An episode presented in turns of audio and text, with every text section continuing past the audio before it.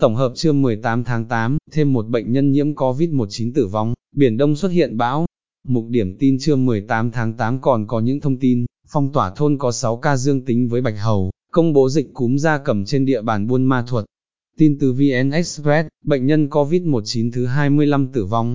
Bộ Y tế sáng 18 tháng 8 ghi nhận thêm một bệnh nhân nhiễm COVID-19 tử vong, là bệnh nhân 698 nữ, 51 tuổi, ở Đà Nẵng. Đây là ca COVID-19 tử vong thứ 25 tính từ khi dịch xảy ra ở Việt Nam. Tính đến sáng nay, Đà Nẵng ghi nhận 350 ca COVID-19, trong đó 263 bệnh nhân đang điều trị, 53 người khỏi bệnh, 21 ca tử vong. Tin từ VN Express, Biển Đông xuất hiện bão. Trung tâm Dự báo Khí tượng Thủy văn Quốc gia cho biết, áp thấp nhiệt đới từ đảo Luzon, Philippines đêm qua đã vào Biển Đông và mạnh lên thành bão vào sáng nay.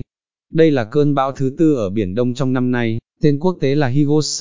Dự báo, hôm nay 18 tháng 8 bão theo hướng Tây Tây Bắc, mỗi giờ đi được khoảng 20 km và có khả năng mạnh thêm. Vùng nguy hiểm trên Biển Đông trong ngày và đêm nay gió mạnh từ cấp 6 trở lên, giật từ cấp 8 trở lên là phía Bắc vĩ tuyến 18,5, phía Đông kinh tuyến 110. Tin từ người lao động, phong tỏa thôn có 6 ca dương tính với bạch hầu, người 30 tuổi vẫn mắc, Ngày 18 tháng 8, Sở Y tế tỉnh Quảng Trị cho biết, trên địa bàn vừa phát hiện thêm 6 ca dương tính, với bạch hầu nâng tổng số ca mắc lên 20 người, tập trung ở các huyện Hướng Hóa, Do Linh và Vĩnh Linh. Trước đó, ngày 12 tháng 8, cơ quan chức năng phát hiện ở thôn Nguồn Rào, Pin xã Hướng Sơn, huyện Hướng Hóa có 2 ca dương tính với bệnh bạch hầu. Sau khi lấy 51 mẫu để kiểm tra mở rộng, đến ngày 17 tháng 8, cơ quan chức năng phát hiện thêm 4 ca dương tính với bạch hầu, tất cả nằm trong độ tuổi từ 7 đến 30 tuổi. Tin từ thanh niên công bố dịch cúm gia cầm trên địa bàn Buôn Ma Thuột.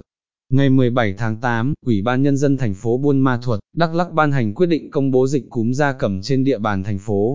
Trong đó, vùng có dịch tại xã IA Cao, vùng dịch bị uy hiếp gồm, xã Hòa Khánh, xã Hòa Thắng và PIA Tam, vùng đệm gồm, P Khánh Xuân, P Tân Thành và P Tân Lập. Trước đó, ngày 10 tháng 8, đàn gà của hai hộ dân ở thôn 2 và 3, xã IA cao, xuất hiện tình trạng bỏ ăn, tiêu chảy, chết hàng loạt. Trạm chăn nuôi và thú y thành phố Buôn Ma Thuột, lấy mẫu gửi chi cục thú y vùng 5 xét nghiệm, kết quả dương tính với cúm da cầm H5N6. Tin từ thanh niên, Việt Nam và Mỹ hợp tác điều tra vụ lừa đảo liên quan COVID-19, bắt ba nghi phạm. Sáng 18 tháng 8, Đại sứ quán Mỹ tại Việt Nam phát thông báo về việc Cục Điều tra An ninh Nội địa Mỹ, HSI, thuộc Bộ An ninh Nội địa Mỹ, đã hợp tác, phối hợp với Bộ Công an Việt Nam, điều tra một vụ lừa đảo liên quan đến đại dịch COVID-19, bắt giữ ba nghi phạm.